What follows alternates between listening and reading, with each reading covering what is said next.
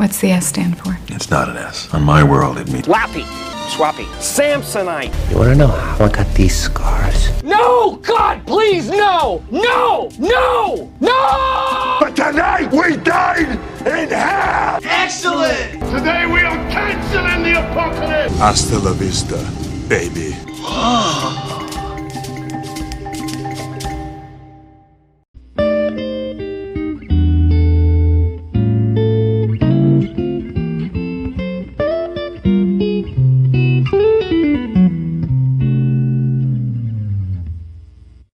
Sejarah konon ceritanya. Oke.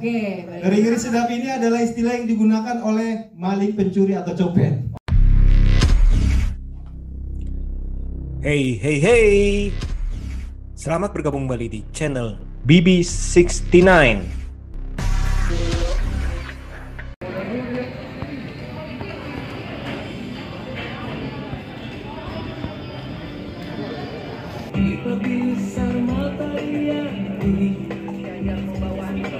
Maksudmu? Kau mau pisah? Kalau iya kenapa? Ya udah, ceraikan aku. Jangan ada yang tahu masalah bapak sama mama ini ya. Gak enak nanti jadi omongan orang-orang. Aku mau mempersilahkan untuk bergabung bersama kita di sini, yaitu produser dari film Ngeri-Ngeri Sedap ini, dia Dipa Andika. Yeay. Mau menyapa juga nih, ada eksekutif produser uh, di film Ngeri-Ngeri Sedap, ada Angga Dwi Mas Sasongko. Mas Angga di sebelah mana, Mas Angga? Hah? Di mana Mas Angga? Oke. Nanti bergabung juga di sini ya, Mas. Baiklah, berikutnya ini dia sutradara dan penulis skenario, Bene Dion Rajaguru. Wow. Tepuk tangannya masih paling meriah nih buat yang satu ini nih ya. Dan kita masuk ke para cast yang akan bergabung. Sudah ada namanya. Bene ya, Bene. Bene. Oke. Nangis, Bene. Lanjut tuh, udah bikin orang nangis Bukis. Ben katanya. Orang Bugis nangis nonton film Batak, Bene. Nangis nonton film Batak. Baik. Yang berikutnya kita ketemu langsung dengan Mak Domo. Ini dia Tika Panggabean. Asik, ketemu langsung sama Mak Domo. Mak, Horas, Mak. Silakan. Buat gimana filmnya? Batik. Oke, siap. Berikutnya, ini dia yang paling Batak di film ini. Kenapa? Karena dia adalah peran yang paling banyak taktik alias Batak ya, Pak Domo, yaitu Arswendi Banding Suara Nasution. Ayo Pak Wendy. Tepuk tangan yang paling meriah dong. Ini dia nih yang taktiknya banyak banget nih ya. Dan berikutnya kita ketemu dengan anak keempat dari keluarga Mak Domo dan Pak Domo. Ini dia sahat, yaitu Indra Jegel. Ya, ini dia nih anak bungsu sudah hadir. Silakan di sebelah sini, Kak. Indra bisa nangis juga ya. Berikutnya kita panggilkan anak perempuan satu-satunya di keluarga ini, the cherry on top, Sarma Gita, Bebita, putar putar.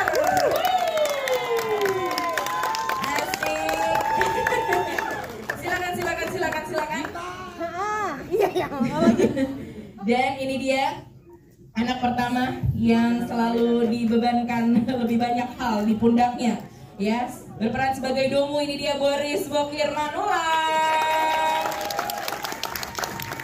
Oke, okay, baiklah, sudah berkumpul ya. Mudah-mudahan nanti anak ketiga ya, ya, ya. Babe bisa ber bergabung nanti ya.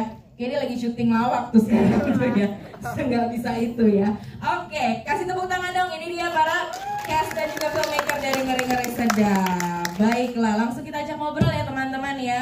Mas Dipa Andika selaku produser, langsung ya, tembak langsung ya kalau Batak ya. B T L, tetap tembak langsung. Mas Dipa, congratulations by the way. Terima kasih Ucin. Yes, dan film Ngeri-Ngeri Sedap ini kan film pertama nih dari Imajinari nih ya. Uh, boleh diceritain alasan memproduksi ceritanya, uh, Bene Dion boleh, tapi kalau sebelumnya mau hai hai dulu boleh, silakan Mas. Ya, sebelumnya selamat siang, terima kasih teman-teman media yang sudah hadir. Siang. Siang. Udah sore sih Mas, udah sore, udah sore. Iya iya iya. Udah sore ya? Udah sore. Udah sore. Pertanyaannya kenapa memproduksi film Ngeri-Ngeri Sedap ya? Iya. Uh, hubungan saya dan Bene udah cukup lama. Dan Bene Dion sudah punya cerita ini sekitar delapan tahun lalu. Jadi cerita ini sempat kita mau bikin atau enggak. Jadi long story-nya hampir kita produksi beberapa tahun lalu, tapi jadi enggak, jadi enggak sampai akhirnya pada justru pandemi membuat kita yakin film ini harus kita produksi. Jadi kita turun dikit, memaksa Bene untuk kita bikin di P H kita sendiri gitu. Jadi um, nggak, karena berhubung delapan tahun itu jadi nggak ada, saya udah sangat tahu ceritanya gimana, jadi nggak ada nggak ada alasan lagi untuk berkata nggak ada keraguan ya, nggak ada keraguan. Oke, okay. Gitu. Jadi ternyata terasnya sudah dibangun dari delapan tahun yang lalu bersama dengan Bene Dion. Oke, okay, Mas Dipa, tapi kalau proses kolaborasi dengan Angga Dwi Mas Sasongko ini menarik nih, satu hal yang baru juga ya, pertama yeah. kalinya berkolaborasi kan.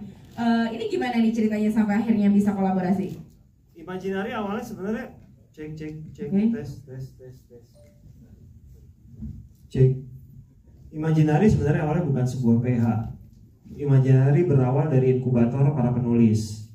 Lalu dua ribu dua puluh satu kita ketemu Angga Sasongko. Kebetulan Imajinari uh, foundernya adalah saya dan Ernest Prakasa. Mm-hmm. Tapi di proyek ini Ernest tidak bisa bergabung, jadi saya akan turun sendiri menemani Bene. dua ribu dua puluh satu saya ketemu Angga, Angga menawarkan untuk bekerja sama. Kenapa Imajinari tidak mengubah dirinya menjadi sebuah P H? Karena Angga tahu kita punya beberapa cerita yang sudah kita simpan sejak lama, dan cerita yang satu, salah satu yang dia tahu adalah kita punya Ngeri-Ngeri Sedap yang belum diproduksi tapi ceritanya sudah jadi lama. Angga justru memilih menawarkan kenapa nggak cerita itu dibanding membuat cerita baru. Angga sendiri cukup yakin sama cerita itu. Kita yakin nggak? Yakin. Angga memberikan keyakinan sama saya, dan kalau Angga yakin, kenapa saya tidak yakin? Oke, okay. Jadi dapat dukungan juga ya dari trust yang memang sudah terbangun. Terus udah gitu pas diobrolin tuh kayak bener-bener malah jadi semakin yakin karena optimisme dari Angga juga gitu ya. Dukungan finansial. Optimisme dalam tanda kurung dukungan finansial teman-teman. Oke, okay. Ini mikrofonnya boleh dibantu teman-teman. Nah, udah bisa nyala lagi. Oke, okay, udah bisa nyala lagi ya. Oke, okay, boleh dipegang dulu beberapa mikrofonnya. Oke, okay, gitu toh ceritanya. Angga udah hadir belum sih sore ini? Mas Angga ada di mana? Mas Angga pengen ditanya. Oh, okay. Lagi keluar. Oke, okay, baiklah. Jadi memang uh, apa ya? Emang semulus itu tapi perjalanannya, Mas Dipa. Karena kalau denger ceritanya kan, ya kan sama Bene udah trust. Kemudian ngobrol sama Angga, dianya juga optimis. Ada apa namanya funding juga dari situ. Itukah perjalanannya? Mungkin yang membuat cukup mulus adalah karena ceritanya sudah jadi lama itu tadi. Hmm, jadi okay. Secara ibaratnya revisinya tuh udah nggak terlalu banyak. Mm -mm. Gitu.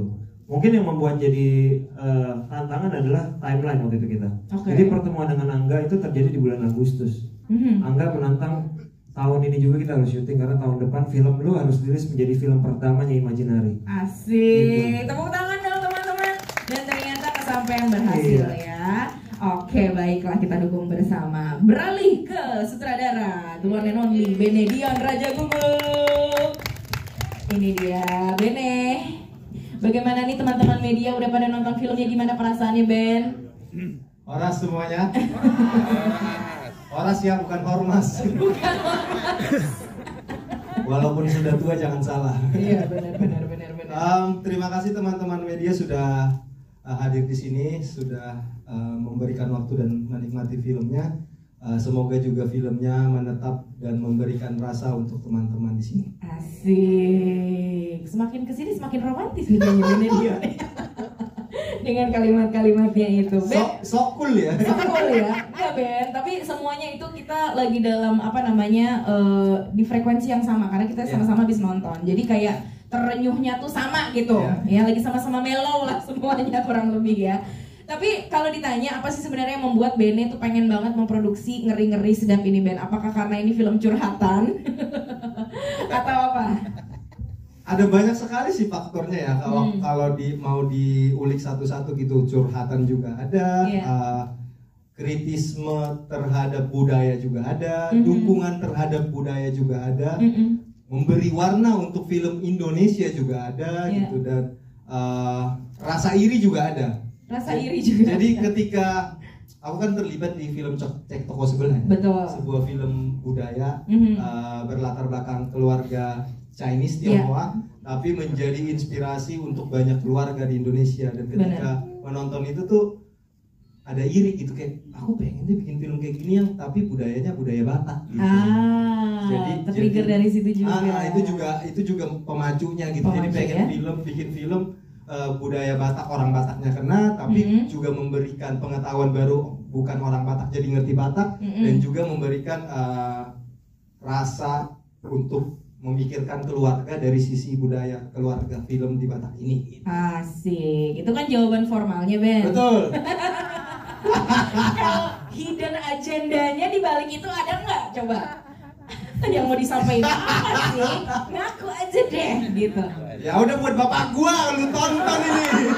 Tangan dong untuk Bene Dion. Oke, mari kita tampilkan bapaknya Bene. Pulang, pulang, pulang. Deg-degan banget. Panik asli, panik. Emang, emang bapak lu pengen jadi lu aja jadi apa, Ben? Oke, oke, oke, oke. Nah kalau gitu kan enak, Ben. Udah jujur kita semuanya tuh sama gitu pemahamannya. Ya. Oke, siap, Ben. Oke, terima kasih atas kejujurannya, Bene Dion. Uh, well, pemilihan pemain ini kan kalau kita lihat karakternya itu semuanya tuh masuk banget, dapat banget gitu ya masing-masing pemerannya. Ini pemilihan pemain apakah memang dari awal udah plotting pemain atau seiring dengan berjalannya waktu Uh, skripnya itu rampung baru ketemu di casting-casting dulu gitu?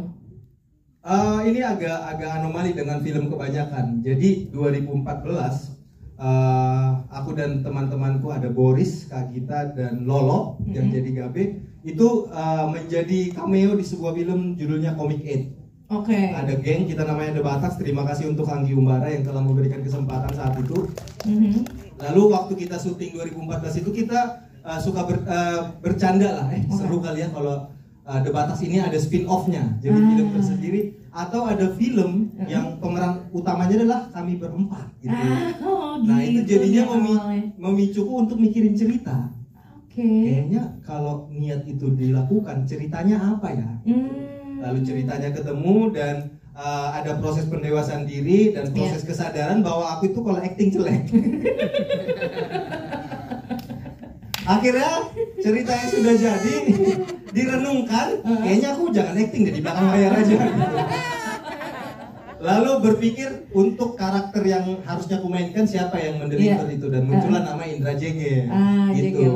Jadi dari awal memang ceritanya itu dibikin untuk teman-teman ini gitu. Oke, okay, oke. Okay. Oh, nah, lucu, setelah ya? Ceritanya jadi baru muncullah kebutu- uh, karakter bapak dan ibu yang juga uh, beban drama dan komedinya sangat berat gitu. Mm-hmm, mm-hmm. Nah, uh, kemudian dua nama inilah yang mm, ada proses pencariannya. Gitu. Oh, I see. Jadi memang menariknya itu ya, kebalik ya justru. Iya, kebalik. Jadi pertanyaannya terlangsung terjawab gitu. Kenapa ini kok perannya pada semuanya masuk? Ya memang mereka lah sebenarnya yang menciptakan peran itu sendiri gitu ya. Yeah. Ya karakter-karakter mereka. Gitu, ya. Dan ada juga kok keresahan-keresahan pribadi mereka di sini.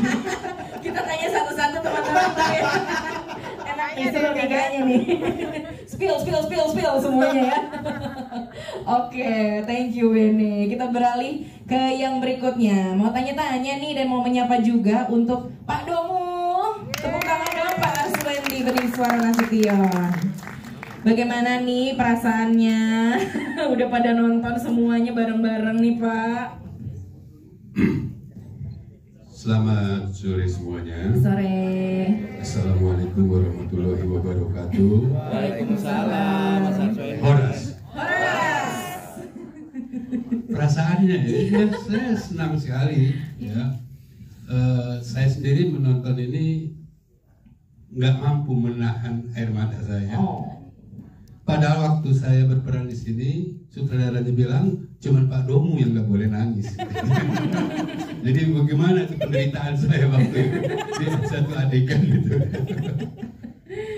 Saya senang sekali film ini sangat berkesan dan semoga juga berkesan buat Anda sekalian, para teman-teman media, dan membagikan kesannya ini kepada khalayak bahwa film ini yang yang patut dilihat juga adalah pesan moral mm-hmm. ya, yang relate dengan kondisi anak-anak sekarang. Yeah. Pasti deh, ngaku deh lu kalau kalau suruh pulang pasti banyak alasannya kan.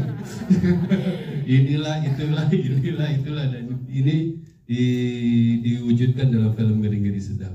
Okay. Aduh, nggak banyak komentar kecuali saya bilang saya sedih dan gembira di sebagai pemain maupun sebagai penonton. Siap. Terima kasih. Tepuk tangan dong Pak Wendy. Yang berikutnya coba kita sapa dulu nih Mak Domu Tika Panggabean. Botik, halo. Halo. Bagaimana kabarnya? Baik sayang. Mau disapa-sapa dulu teman-teman. Ya. Oras teman-teman media. Terima kasih sudah meluangkan waktunya. Saya boleh juga sapa ibu saya di belakang sana. Ada ya? Ibu. Halo ibu. Halo Bu. Halo Bu. Kami anak-anak kurang ajar. Cucu-cucumu Bu. Ada ada ibu. Kami cucu-cucumu Bu. Boleh Bung keluar sini minta dua ratus ya Bu. Ada cucunya dong yang harus kasih. Iya, kasih. Kerja cucunya soalnya. Oh, ini ada yang minta arsik, Mam, nanti ya. Oke, Kak Tika Panggabean gimana? Sebenarnya yang bikin penasaran adalah gini, kalau tadi kan e, Bene sempat bilang ya, peran yang anak-anaknya memang udah diploting nih dari awal gitu, tapi pada saat nyari orang tuanya nih yang akhirnya challenging dan ketemu gitu sama sosok e, Kak Tika sendiri untuk memerankan Mak Domu. Sebetulnya apa sih yang bikin Uh, kati-kati yakin gitu, ya udah deh ambil nih peran ini gitu, karena berbeda banget dari yang sebelum-sebelumnya kita pernah lihat gitu. Ya, jadi um, apa namanya, yang pasti saya ini sedikit saya ulang, saya saya selalu punya kerinduan setiap melihat uh, film yang berlatar belakang budaya Batak. Saya selalu bertanya-tanya, kenapa saya nggak pernah diajak? Kurang Batak apa lagi gue? Panggabean hadir. Gue tuh Panggabean, tapi kabarnya kau ya. Nah, jadi ketika Bene akhirnya bertemu dengan saya dan dia menjelaskan dia punya proyek ini, um, saya langsung tertarik gitu loh. Apalagi kemudian um, Bene um, menceritakan ceritanya tentang keluarga. Saya senang sekali sama film keluarga, film yang kemudian dibuat sangat apa namanya ringan tapi syarat akan pesan gitu ya. Dan satu lagi yang kemudian akhirnya saya bilang iya dan gak mungkin enggak adalah karena syutingnya di kampung. Syutingnya di tanah Batak. Jadi kayaknya emang Tuhan selama ini gak pilih saya, belum pilih saya sampai dia kasih proyek ini buat saya gitu loh. Semua yang saya cita-citakan ada di film ini. Oh, dikasih sebuah peran yang berbeda dari peran-peran saya sebelumnya, dikasih sebuah tantangan, dikasih teman-teman main dan kru cast yang menyenangkan, dan plus dikasih cerita yang bagus dan uh, lokasi syuting yang luar biasa. Jadi itu cheat yang akhirnya aku langsung itu iya. Ya itu hari pertama ketemu Ben aku langsung iya ya Ben iya. Gitu ya, dua ribu sembilan belas akhir dua ribu sembilan belas akhir jadi nggak ada diskusi-diskusi alot, pas dikasihin iya. Semuanya di meja langsung, langsung ambil ya. Semuanya ya. Oke, tepuk tangan dong sekali lagi untuk Tika Panggabean. Kita berlanjut ke anak-anaknya keluarga Domu nih ya.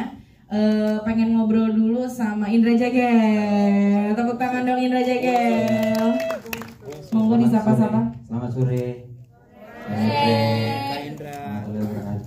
Yang bisa juga nangis. Salam warahmatullahi wabarakatuh. Ya. Oke. Jadi Jegel ini berperan sebagai Sahat ya, ya kan? Benar. Yang sebenarnya Sahat nih nggak terlalu banyak ngomong ya kalau kita lihat ya. Hmm. Jadi dialog tuh emang nggak terlalu banyak, tapi banyak memainkan ekspresi-ekspresi yang sebenarnya dia kayak powerless, tapi kayak punya sesuatu yang yang disimpan gitu ya. Ini gimana caranya akhirnya bisa memerankan sosok yang kayak gitu? Ini kan levelnya juga nggak mudah berarti.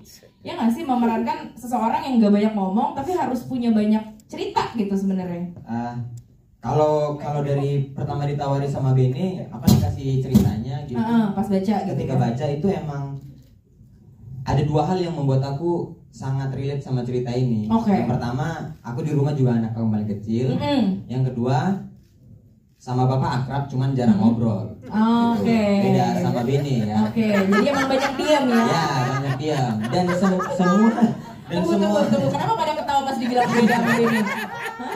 Enggak, Bene kan bukan anak kecil. Oh, oke oke oke. Dirapiin loh sama dia, makasih. Ya, ya. Nah, ketika ketika baca ceritanya juga bahwa ini memang benar terjadi gitu di hmm. kehidupan gitu. Ketika yeah. kita anak paling kecil tidak, kalau ada keputusan apapun kita dianggap ikut aja gitu. Tapi okay. kan tapi kan kita tetap tumbuh besar, bukan yeah, kita bener. tetap kecil aja walaupun mm-hmm. kita di rumah kecil, tapi kan kita kemana-mana, kita keluar, kita berkembang begitu. Mm-hmm. Mungkin itu juga yang aku bawa ke Bene untuk mem memerankan karakter Sahat ini. Okay. Dan aku juga nggak terlalu banyak referensi karena Sahat ini kalau di ceritanya itu mm-hmm. adalah ceritanya Bene kan. Jadi mm-hmm. emang Bene itu punya sudut pandang sendiri terhadap sahat. Jadi oh, aku okay. pribadi memang udah harus ngikutin Bene aja deh gitu. Jadi ikutin nah. aja arahan dari Pak Sutradara ya. Benar sekali. Yang juga menitipkan banyak pesan di dalam peran ini. Luar biasa. Banyak banget kodenya kayaknya ya. Oke, okay, terima kasih Jegel. Sama-sama. Kita lanjut. Yang berikutnya ini dia yang tadi aku bilang the cherry on top. Gita Benita sebagai kalau ketemu kita tuh logat langsung berubah. Git, kau sapa dulu lah Git yang udah pada datang Git. Horas semuanya. Horas kayak kita. Apa kabarnya? Hai. Sehat ya? Sehat dong. Siapa yang uh, tadi nggak bawa tisu masuk ke studio? Oh iya iya, kasihan ya. Nganggapnya ini komedi aja ya. Tenang tenang tenang tenang. Emosinya ternyata keluar di sini. Padahal Sarma itu pinter banget mendem emosi ya. Mendem dia Pak.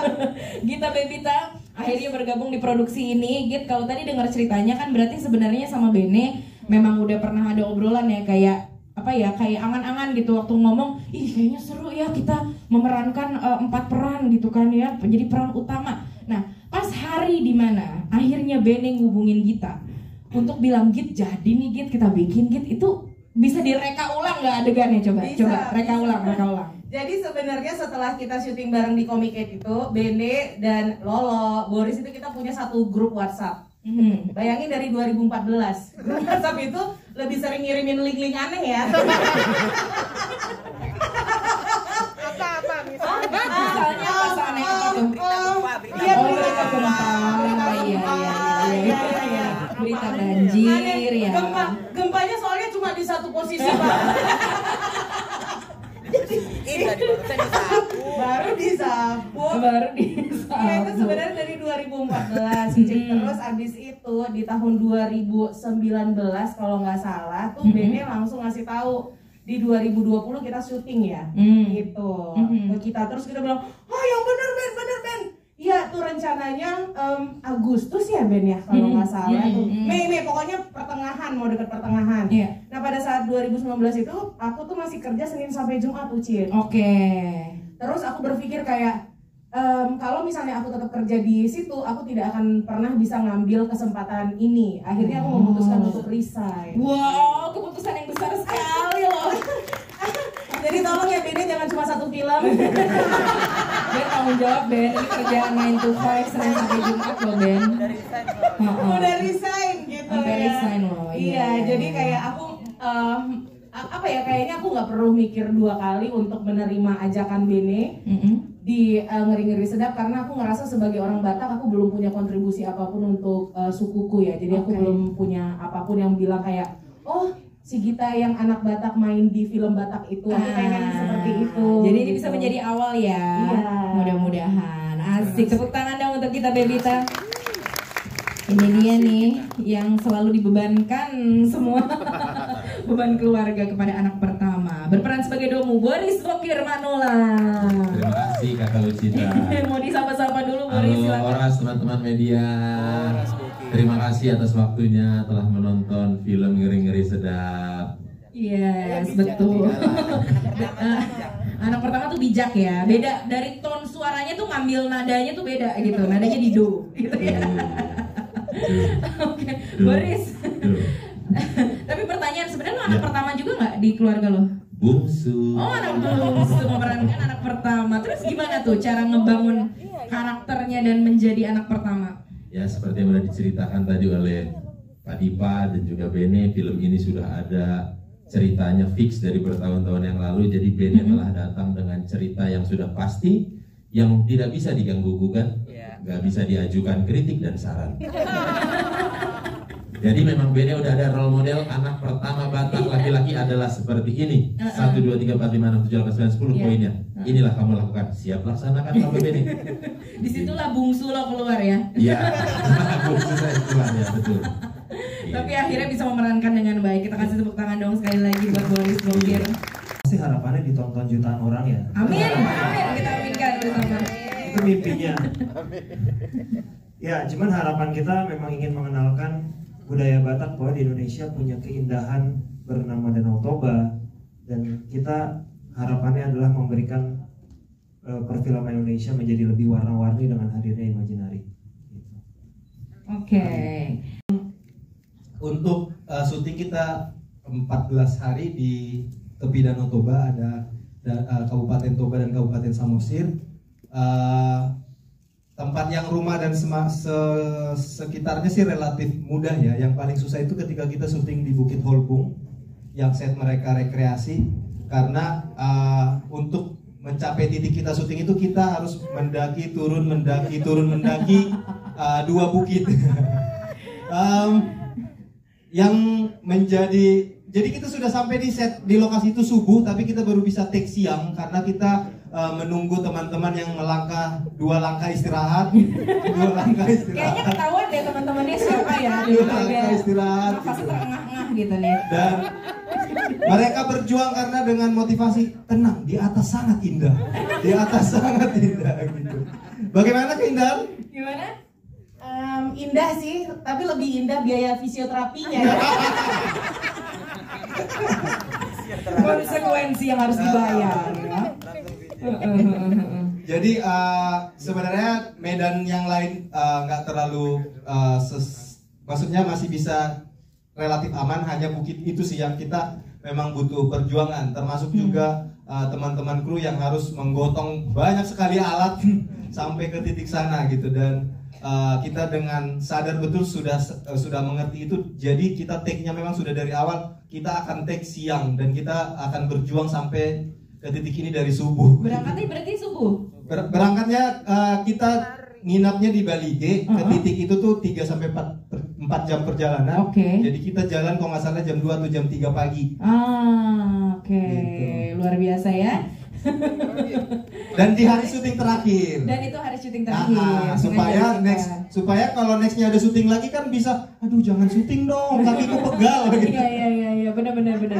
Jadi momentumnya udah benar tuh ya hari terakhir ya. Ya, oke, terakhir. Itu oke. Okay. Lalu untuk uh, soal budaya uh, di film ini selain kita uh, banyak Batak yang sudah besarnya merantau, uh, lahir dan besar di Jakarta ada banyak, tapi Uh, di sini juga kita libatkan beberapa pemain yang juga uh, besar lahir dan sangat mengerti adat gitu. Jadi uh, mereka jadi teman diskusi untuk juga memikirkan detail-detail adat ini. Uh, aku juga menghubungi dan berkonsultasi dengan beberapa teman yang juga cukup mengerti adat. Jadi uh, aku tidak bisa bilang bahwa ini sudah seratus persen yakin Uh, detail-detailnya sesuai adat, tapi ini sudah diperjuangkan untuk semaksimal mungkin uh, untuk mengikuti tata adat yang ada, karena sebenarnya secara umum di, di kampung juga tata adat setiap kampung itu tuh detailnya suka berbeda sedikit-sedikit antar kampung gitu. Hmm. Jadi ini sudah diusahakan untuk uh, bisa diterima oleh mereka yang nanti sangat mengerti adat. Ah, oke, okay. Mudah-mudahan ya. Oke, okay. Tapi kalau screening-screeningnya aman kan Ben kemarin? Sejauh ini sih yang bikin deg-degan justru itu tuh. Nanti oh. ada komentar soal kayaknya nggak gitu deh. Gitu. Tapi sejauh ini sih aman. Ada ya, sejauh ini aman. Oke, okay, berarti semua dapetin pesannya, terhibur dan nggak baper-baper lah ya. Mudah-mudahan lancar. Oke, okay, dari teman-teman yang lain mau nambahin? Mungkin tadi kalau ditanya kesulitannya, tantangannya. Silakan Jegel. Uh, lebih ke Boris sama Gita sih. Kenapa tuh? Kalau emang Boris sama Gita tuh mau cari yang mau. Apa? Tantangannya. Heeh. Iya, tantangan kita tuh Boris sama Gita. Boris tuh H P-nya harusnya tiga belas untuk laki-laki, tapi ketika syuting lima. Oh iya benar ya. benar benar benar. Ya, Boris, Boris tuh sempat sakit ya? Sempat mukanya kuning banget. Oh, oke. Okay. Ya. Sampai orang kita lewat dia kita kira dia lampu lalu lintas. Dia kuning banget. Ya, ya, ya. Kita juga sempat masuk angin. Kita gitu. Kenapa gitu itu gitu sempat masuk angin? Jadi uh, kan angin di Danau Toba itu hangat ya, hangat. Dingin dong. Iya iya iya. Jadi buat yang belum pernah ke Balige, kalau kita landing langsung di Bandara Silangitnya, mm-hmm. itu benar-benar kita bernafas itu ngeluarin uap-uap yang kayak di Eropa. Oh mantap. Demi Tuhan belum pernah kita ke Eropa, tapi kayak di film-film kan begitu ya. Jadi kayak ada uapnya gitu. Terus aku tuh baru keluar dari toilet tiba-tiba hmm. kayak pusing kayak aduh mati di tanah leluhur apa kayak gitu Pak. Beneran kayak mati nih mati. Pas dibawa ke I G D terus dokternya cuma bilang kayak kamu bukan orang sini ya gitu langsung hmm. digituin. Orang sini aja pakai jaket di double. Oh kamu begini katanya kayak gitu ternyata oh. masuk angin Kak. Oh. Masuk angin gara-gara asam lambung karena uh, sebelumnya itu pesen Indomie yang datang Intermi.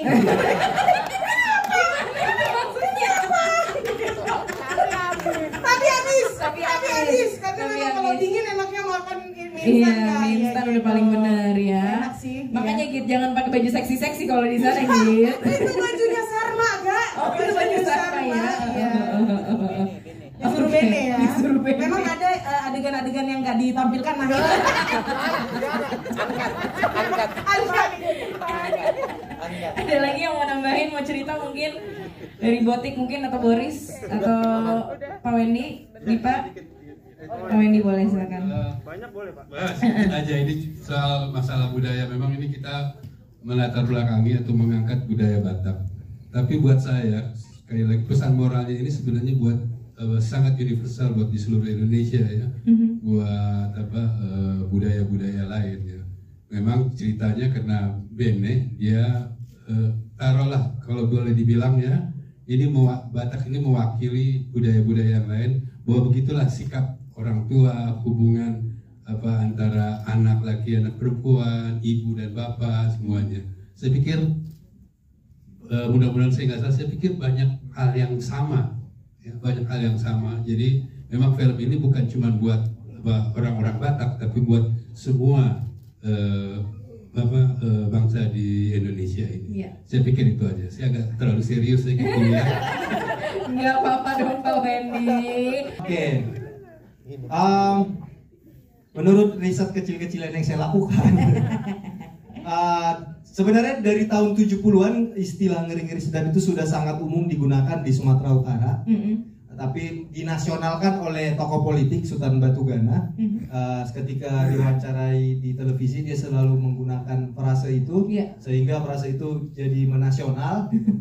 uh, menurut sejarah konon ceritanya, okay, ngeri-ngeri sedap ini adalah istilah yang digunakan oleh maling, pencuri atau copet. Oh gitu. Jadi ketika ditanya, eh mana kemarin ke kerjaan mulai?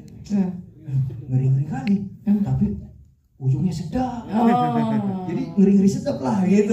Sedap. Jadi itu kayak uh, konon ceritanya menjadi pemantik munculnya istilah ngeri-ngeri sedap ini untuk menggambarkan situasi yang sangat uh, mengerikan, menyeramkan, uh-huh. Tetapi itu berhasil dilewati dan memberikan sebuah taste yang sedap pada Asik. Akhirnya gitu. Jadi ada kengerian tapi ada juga kesedapan di situ. Wow. Nah, itu kata-kata yang imbang. Ya, dan itu yang Uh, seketika membuat cerita ini dan memikirkan judulnya, kayaknya memang secara cerita memang ini banyak sekali unsur mengerikan yang dilakukan terutama oleh orang tua. Dan uh, apa yang dibawa pulang nanti setelah menonton adalah sesuatu yang kami harapkan adalah sesuatu yang sedap gitu. Iya asik. Uh, ini jawaban udah dilatih kita tiga bulan lalu. Sempurna banget jawabannya so cool, ya? Ya kan researchnya ada, ya kan sejarahnya ada, ya. Uh, uh, ditutup pakai punchline lagi, keren banget Bene Dion. Oke, okay. Beralih ke pertanyaan berikutnya adalah gimana nih chemistry yang dibangun antara Pak Domu dan Mak Domu? Siapa dulu mau cerita? Bapak, bapak deh. Kan mama ikut bapak aja. Ya. Tapi hati-hati kawan ada bertuamu di sini.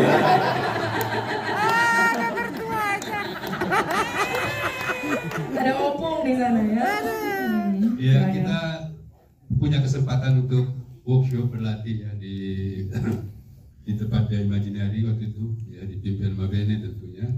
Jadi kita banyak ngulik melalui teks ya dan juga melalui uh, referensi si penulis. Kebetulan penulisnya Bene sendiri jadi nggak susah-susah undang penulisnya. Dan kemudian juga sutradaranya dia juga dia bisa membayangkan apa terjadi.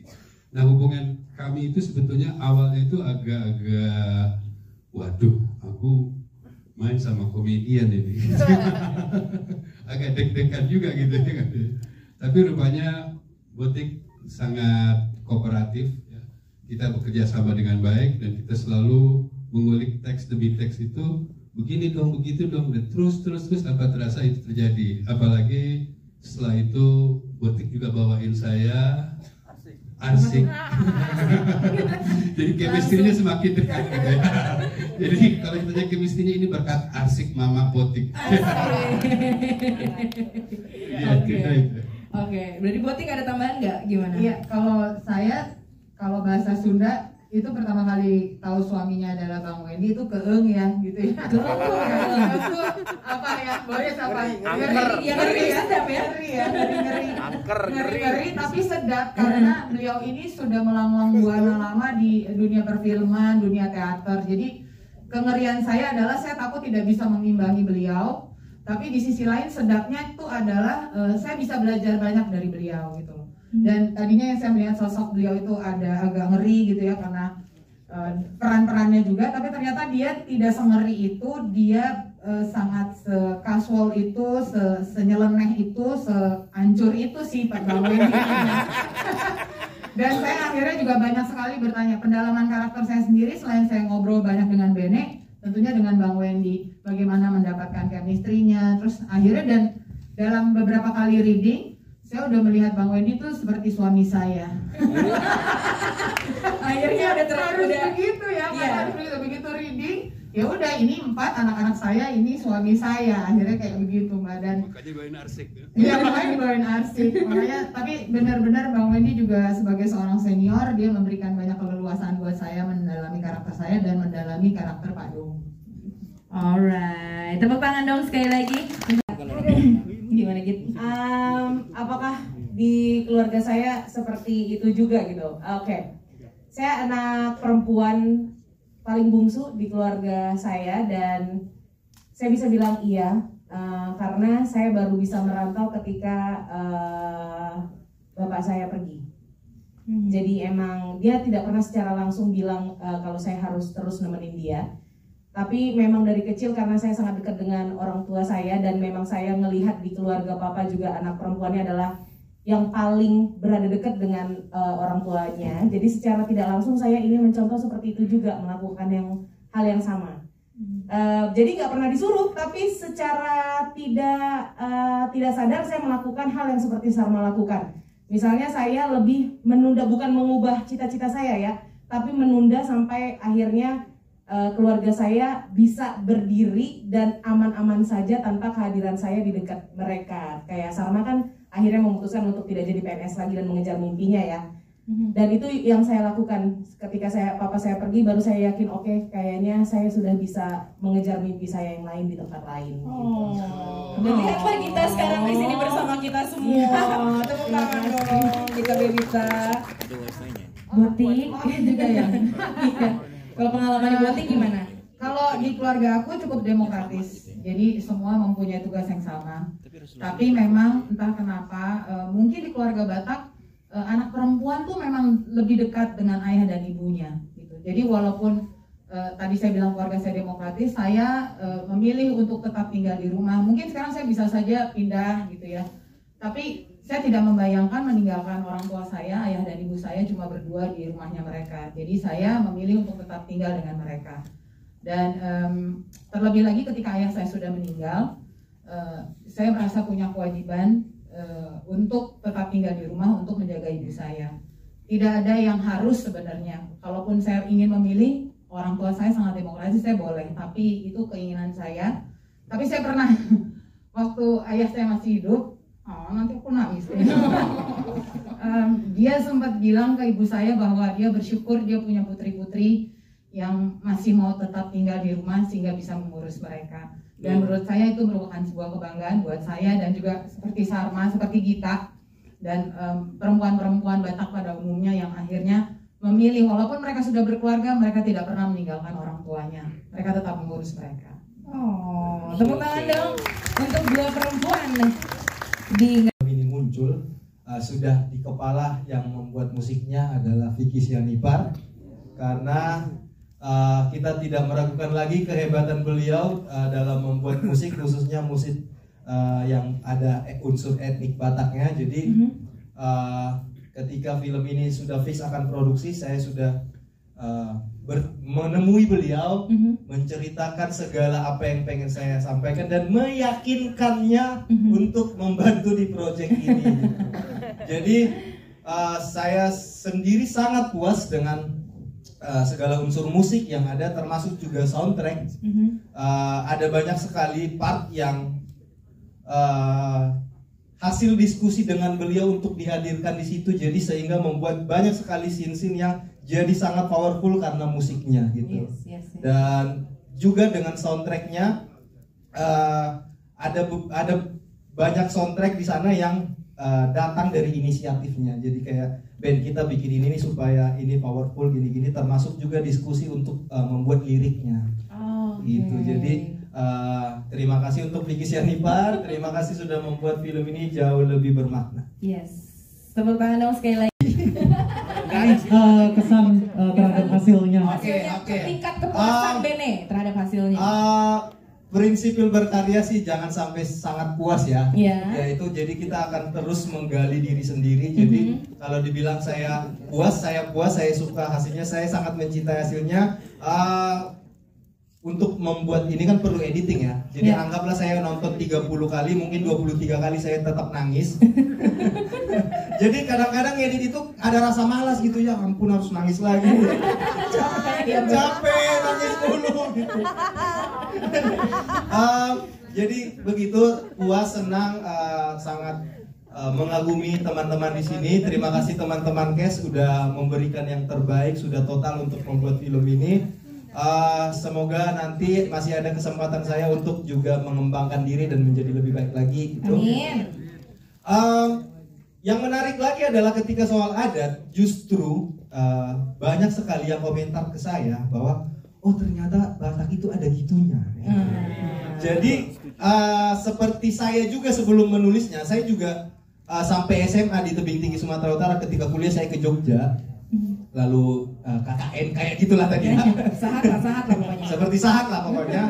Dan setelah jauh dari kebatakan itu yang membuat saya mengerti ternyata Batak ini berbeda gitu. Mm-hmm. Jadi ketika kita masih di, di lingkungan itu kita tidak merasa kita berbeda yeah. gitu. Yeah. Nah ketika perbedaan uh, pergi dan merasa berbeda itu yang saya membuat saya menyadari bahwa kayaknya perbedaan-perbedaan ini harus jadi perspektif banyak orang juga, harus dimengerti mm-hmm. banyak orang dan uh, bisa dibilang nggak semua orang Batak juga mengerti ini gitu. Dan, mm-hmm. jadi ketika uh, kami sudah berusaha membuat ini sesuai dengan uh, tata adat yang ada, mm-hmm. justru yang komentar banyak masuk adalah oh ternyata ada begitu ya, makasih ya udah ngasih tahu gitu. Justru itu, apalagi dari anak-anak muda banyak sekali ya kayak bang aku baru tahu kalau ada kayak gitu. Gitu. Gitu. Oke, okay. Menjawab pertanyaannya ya. Terima kasih. Tepuk tangan dong sekali lagi untuk kita sebagai anak peduli sama orang tua, jangan sampai anak memiskinkan orang tuanya. Oke, okay, kita kasih tepuk tangan yang meriah. Yuk satu. Oke, siap. Bawa dong, bawa dong. Terima kasih banyak. Kira-kira ke sini dong. Oh, silakan lagi yang belum. Silakan, silakan diambil, diambil ya. Bawa, bawa, bawa, bawa, bawa. Oke, siap. Baiklah, one on one uh, interview media akan dilaksanakan di lobi bioskop. Jadi seluruh media yang mau uh, one on one interview langsung aja diharapkan berpindah ke area depan, yaitu di